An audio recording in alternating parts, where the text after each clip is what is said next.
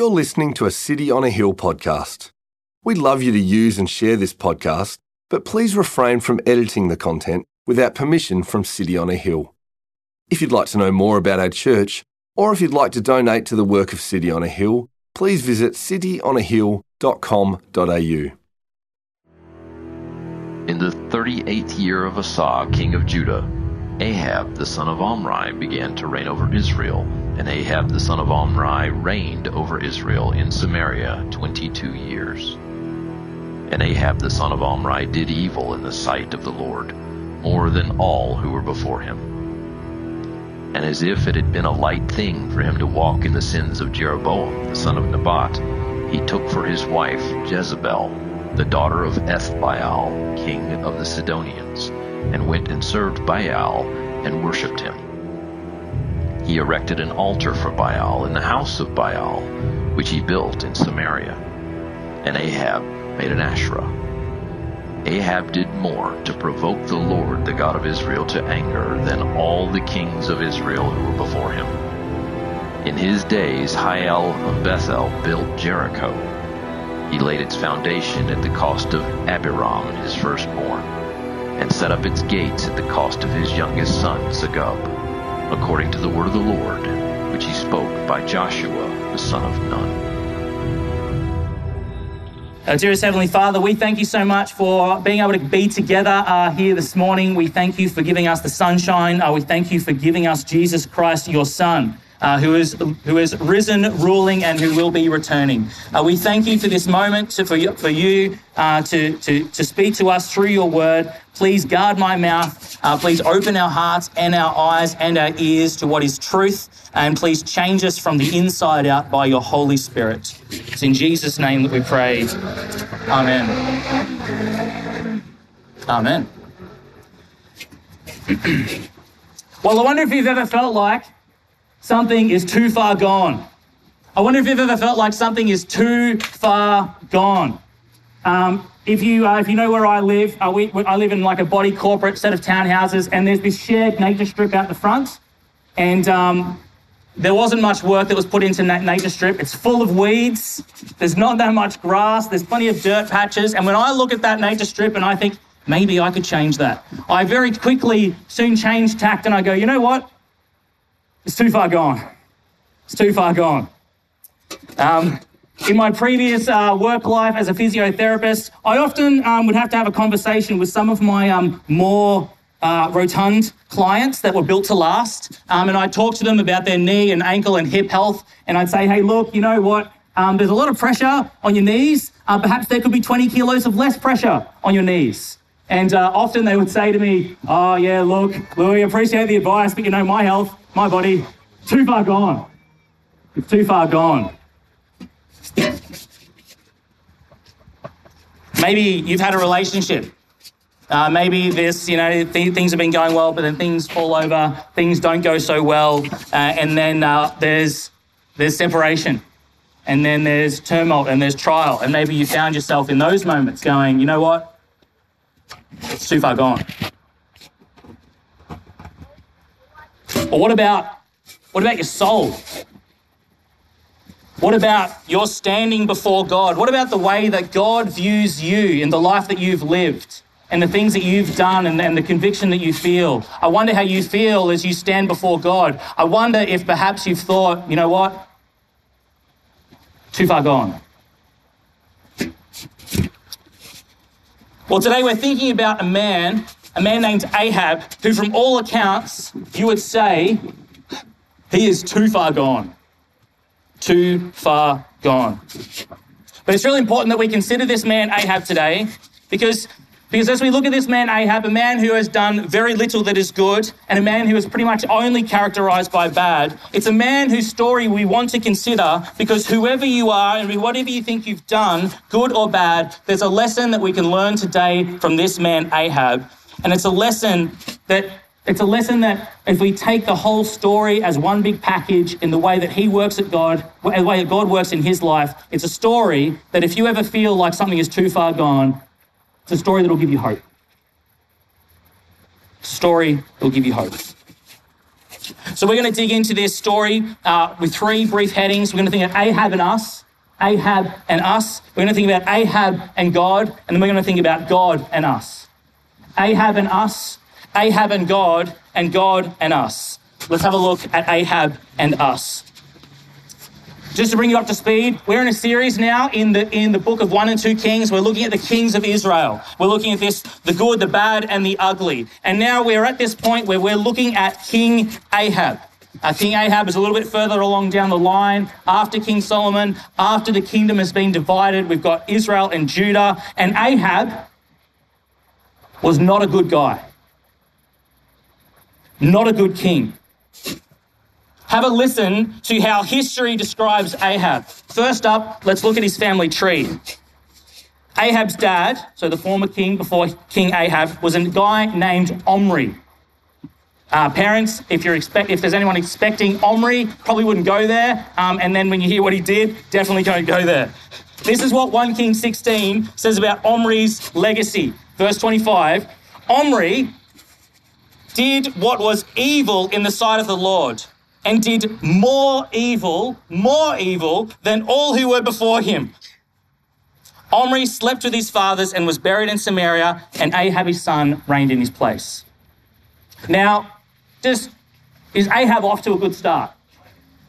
no, his family tree is already dead, rotten to the core. His dad is famous. Famous for what? Doing more evil than all the kings before him. Now we get to Ahab. Do we see him change his generational legacy? No. No, the first description we get from Ahab after meeting Ahab is this verse 30. Ahab, the son of Omri, did evil in the sight of the Lord. How's this? More than all who were for him. so it's like, Dad, I see how much evil you did. I'm going to take that evil and raise you more evil. first act as king for King Ahab was his first act was I'm going to go get me a wife. All right, and he marries this lovely, not so lovely lass, Jezebel. Okay, that's not good. Well, you know the history of God's people, that's not good. She was a Sidonian, generationally linked to the Canaanites.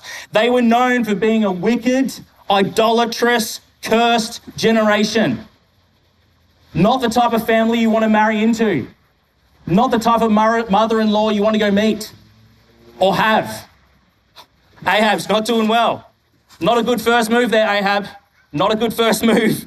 Marry into the family that historically your people has been fighting with. You're supposed to be leading your people, not like putting into the battleground, not causing more awkward family dinners. But if that wasn't bad enough, Verse 31 tells us what Ahab did after taking Jezebel as his wife. He took Jezebel, the daughter of Ethbaal, king of the Sidonians, and went and served Baal and worshipped, worshipped Baal. He erected an altar for Baal in the house of Baal, in which he built in Samaria. And Ahab, and Ahab also built an Asherath. A nice little narrator's note here. Ahab did more to provoke the Lord, the God of Israel, to anger than all the kings who were before him. So just to bring us up to speed, just to give us a little bit of context, uh, worshipping Baal, Baal, I don't know, I won't get it right. That is not something that you want on your resume when you're going in to be like King of Israel, right? Worship of Baal is deviant acts of the body. Worshipping Baal means self mutilation in order to call down this God's favor. Worshipping Baal meant that if you really wanted blessing, take your child and put them on the altar.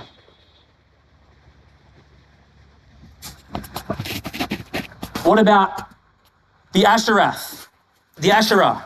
Well, that as well. Just, just just, you know, if Baal wasn't enough, let's just put up an Asherah. That is a wooden cult object. It is a monument to the godless goddess often thought to be both Baal's mother and mistress. Asherah, in those days, was the goddess of fertility. Fertility. So you can, it's very easy to speculate what sort of ritual worship practices the people were involved in to, to get her good fortune. Hey, yeah, how you going? Uh, yeah, my name's Ahab. Yep, I'm famous. I'm famous. Up to this point in history, uh, I've done uh, more to provoke the Lord, the God of Israel, to anger than all the kings who were before me.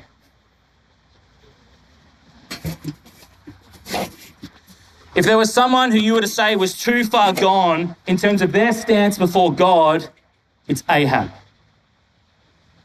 It's Ahab. Now, I wonder what does considering the character of Ahab do in your heart? What does considering the character of Ahab do in your heart? Do you feel repulsed? You should. The acts of Ahab were an absolute abomination. If there was a leader in our country today that did what Ahab did, you know, we'd have more than just protests in Melbourne. You'd have more than just people from Victoria moving to Queensland.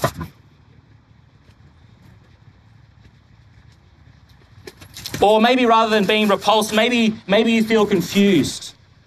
Maybe you feel confused as you understand this little bit of history of God's people. Maybe you're asking, why would God allow this? Why would God allow such evil leadership? Doesn't He care? Isn't God meant to be good? Doesn't God care? Yes, He cares. He cares about His people. He also cares a lot about His glory and His reputation.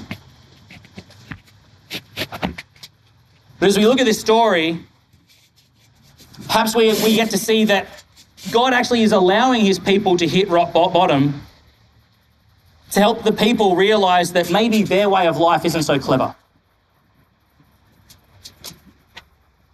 Perhaps through this evil king, God is teaching his people that what they thought, what they think wasn't going to be the best, actually isn't going to be the best.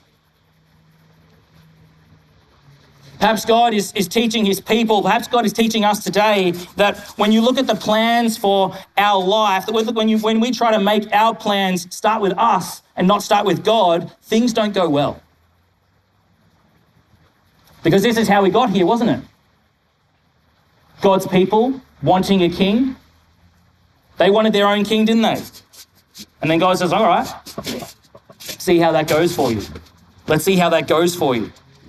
Me? Oh, you know, God can handle the evil. God can handle what people think about him while he's while you know while he stays silent. He's big enough for that. But maybe I just give you exactly what you want, and I'll ask the question: How are your plans working out for you, oh little creation? It's almost as if God allows this evil to teach us and to teach his people at that time in history a lesson that is, when their desire is contrary to God's design, it won't go well. When your desire is contrary to God's design, it will not go well for you.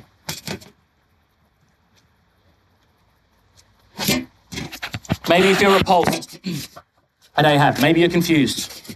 Or maybe, this is the subtle one, maybe you feel reassured. Maybe you feel reassured. Maybe, maybe as you think about the deplorable deeds of this deviant ruler, you begin to think, well, thank God I'm not as bad as him. Maybe you begin to think, well, isn't it great that I've never done those sorts of things? My heart is, it's not as black as I thought. Phil, can I tell you the truth? Reading about Ahab's sin, it shouldn't cause us to be reassured about our own.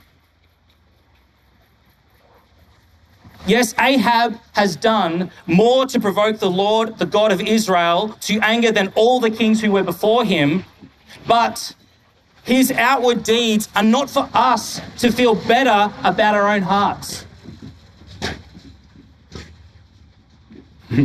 We're back to Harley jokes when we talk about sin. No, we're not going to do it. I think this account of Ahab's life, it's here for us to read and to know that his outward acts are in fact a visible illustration and a picture of what inwardly is in us all. You see, I, I don't think it's just me. But I tell you, when I read about what Ahab did, and if I take the time, if I take the time to honestly, genuinely self reflect, I see that this repulsive behavior that's in Ahab, you know what? It's in us all. It's in us all. We're just really good at masking it and making it look more acceptable in the world's eyes. I'm thankful that no, I'm thankful that thanks be to God, I've never gone to the extent of setting up a monument of idol worship in rebellion to God. I haven't done that. But I know that in my life, there's been times that I've there have been times where I've sought to devote myself to a certain lifestyle that I thought would bring me joy, apart from the joy that I can only have by being devoted to Jesus. And you know what? Thanks be to God that I've never had to self mutilate my body in order to call down the favor of God upon my life. Thanks be to God for that.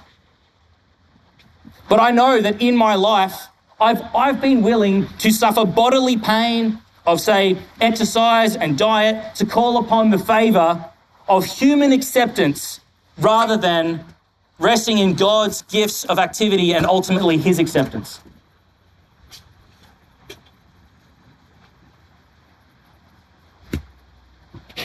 And no, thanks be to God, I have never put any of my children on an altar in order to get that extra blessing and happiness that I think I need. But to my shame, I know that in my life, I've been willing to sacrifice meaningful time and meaningful energy at the cost of my family so that I might get the respect that I, or the income or the image that I thought that I, that I thought I needed.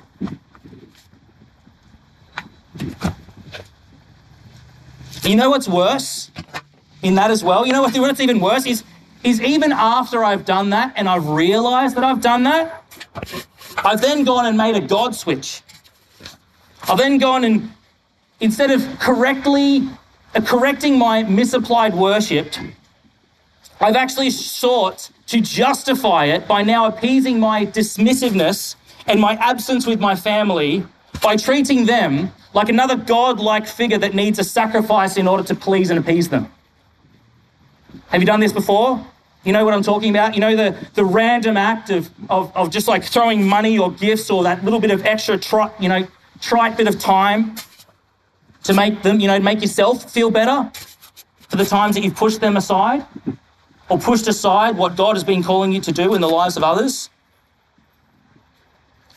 Ironically, again, it's just another way that we're trying to pay off another little de- deity so that we can feel better about us now doing our thing, rather than being someone that is seeking to first honor God.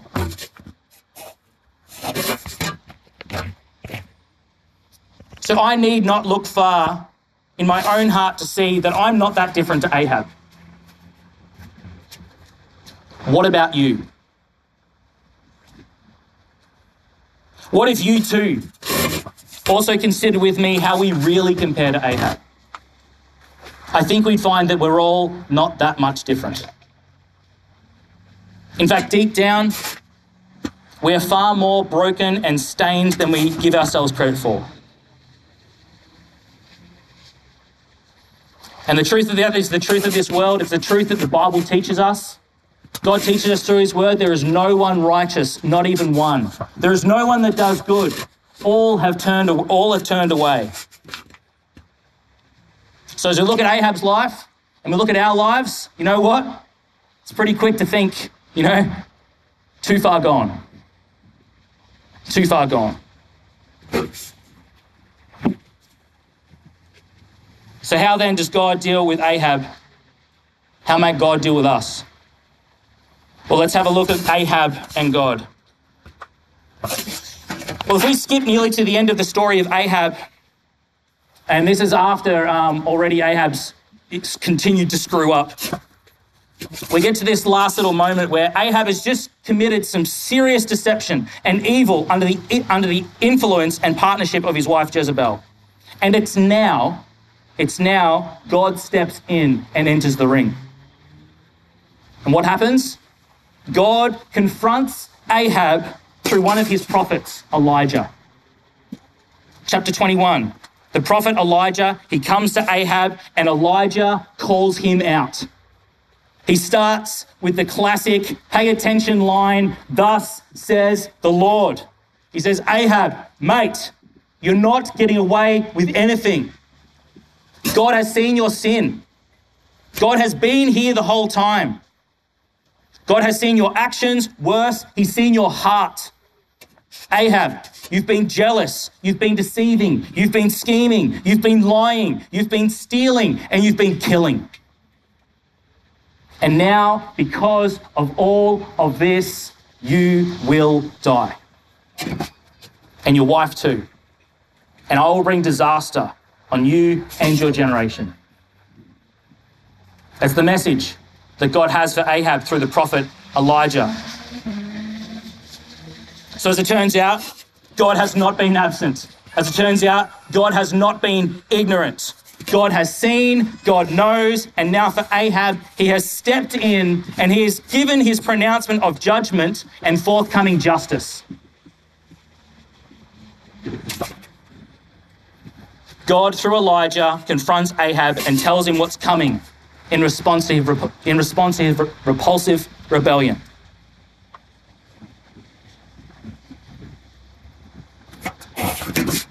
Now, we might be tempted to think,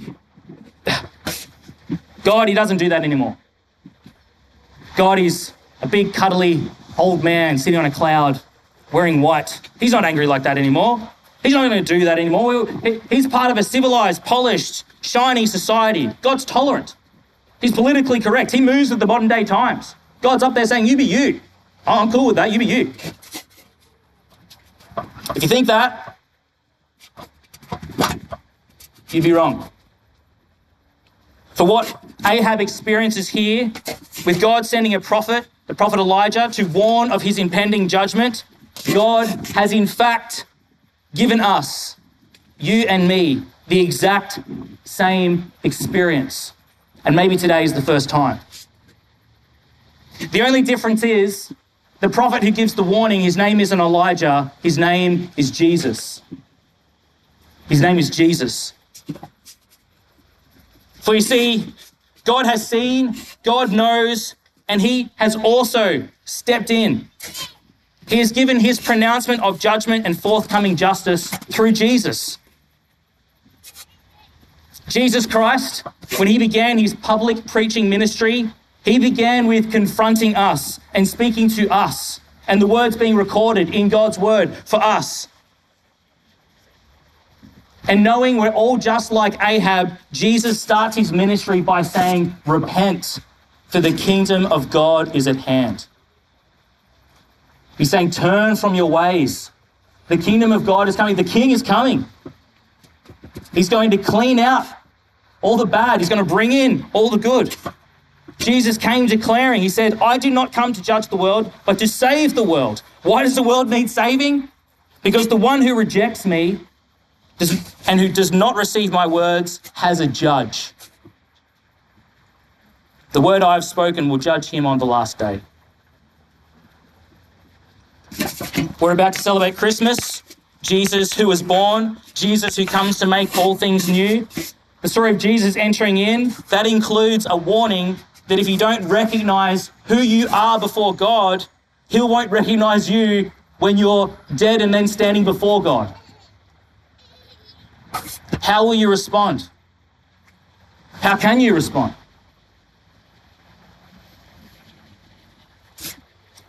Well, let's look at Ahab. Look at how Ahab responds to the confrontation of his disobedience and ignorance towards God verse 27 of chapter 21. And when Ahab heard those words, the message from the prophet, he tore his clothes. He put on sackcloth onto his flesh and he fasted and he lay in sackcloth and went about dejectedly. What does Ahab do? In tearing his clothes, putting on sackcloth, not eating, going about miserably, Ahab finally understands all that he's done. He finally understands the man that he's been before the one true, most high, holy God. And he is properly, properly cut to the heart because of the corruption that has been revealed to him that is in him. And Ahab responds to the warning. He responds to the warning. He has a moment of God given clarity, and it comes to him in a tidal weight of conviction and personal humility. The message from the prophet resonates in his heart and it moves him to repentance. Repentance. And how does God respond to Ahab's repentance? How does God respond to Ahab's humbling himself? Is Ahab too gone, too far gone? Is his fate, is his fate sealed? Check out verse 28. God speaks again to Elijah after sending him to Ahab. The word, the word of the Lord came to Elijah the Tishbite, saying, Have you seen? Have you seen how Ahab has humbled himself before me? Because he has humbled himself, I will not bring disaster in his days.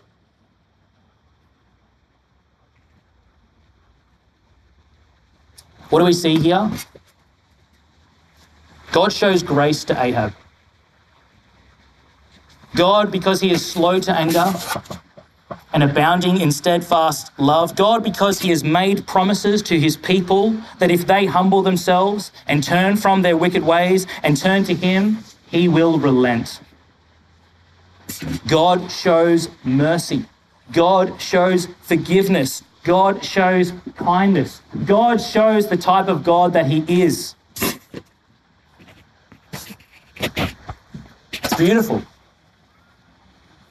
It's beautiful. It's also beautifully, perfectly just. Because God just doesn't sweep his anger under the carpet. Because no, notice here, Ahab's forgiveness, it's not free. It still comes at a great cost. It says, the end of verse 29, I will not bring disaster in his days. Next line, but in his son's days, I will bring disaster upon his house. God's grace is not cheap, it's not free, it's not easy. The payment for Ahab's sin still had to be paid. And in Ahab's case, it comes at the cost of delayed disaster, not on him, but on his son. One life for another, one to die in the place for another. This was the case with Ahab and God. I wonder if this sounds familiar for God and you. Because the difference for us today is that instead of one of our sons dying after us, God shows his love and his grace and his mercy and his kindness that while we were still sinners, he loved us. That while we were still weak, he sent his son to die not after, but before us. For God so loved the world that he gave his one and only son, that whoever would believe in him would not perish but have what? Eternal life. Yes, we are just like Ahab. But in the words of preacher Tim Keller, the good news of the gospel is this we are more sinned and flawed in ourselves than we ever dared believe. Yet at the very same time, we are more loved and accepted in Christ Jesus than we'd ever dared hope. Was Ahab too far gone? From all perspective, yes. But what is impossible for man is possible with God. Ahab, after encountering the message of judgment from the Most High God, he responds in genuine repentance and humility. God grants him peace. God grants him peace. And for all of us today, are we all too far gone? From a human perspective, we're stuffed. But what is impossible for man is possible with God. Do you know that today, if after encountering the message of judgment from the Most High God, revealed to you by His Spirit, spoken through Jesus Christ, His Son, you can respond in repentance and humility? You can respond in that way. That today, if you hear the warning from God that comes through Jesus, and if that resonates in your heart to the level of active repentance and faith within you, God will grant you peace. God can give you a fresh start at life. God will let you begin a new life with Him. Church, today you can know that you are not too far gone. You can hear and respond to the words of Jesus. You can accept his rescue, receive his love, look to him and trust in his death on your behalf, and you can start a lifetime of change with him that will end in a lifetime of unexplained joy and peace in eternity.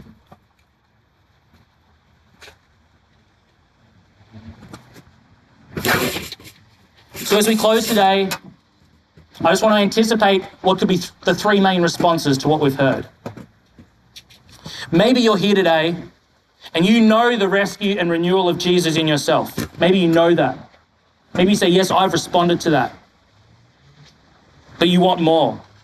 You want more of God's power and joy at work in your life as you want to keep rooting out the blackness of your own heart. If that's you, we're going to have some, we're going to have some music playing and we're going to have time.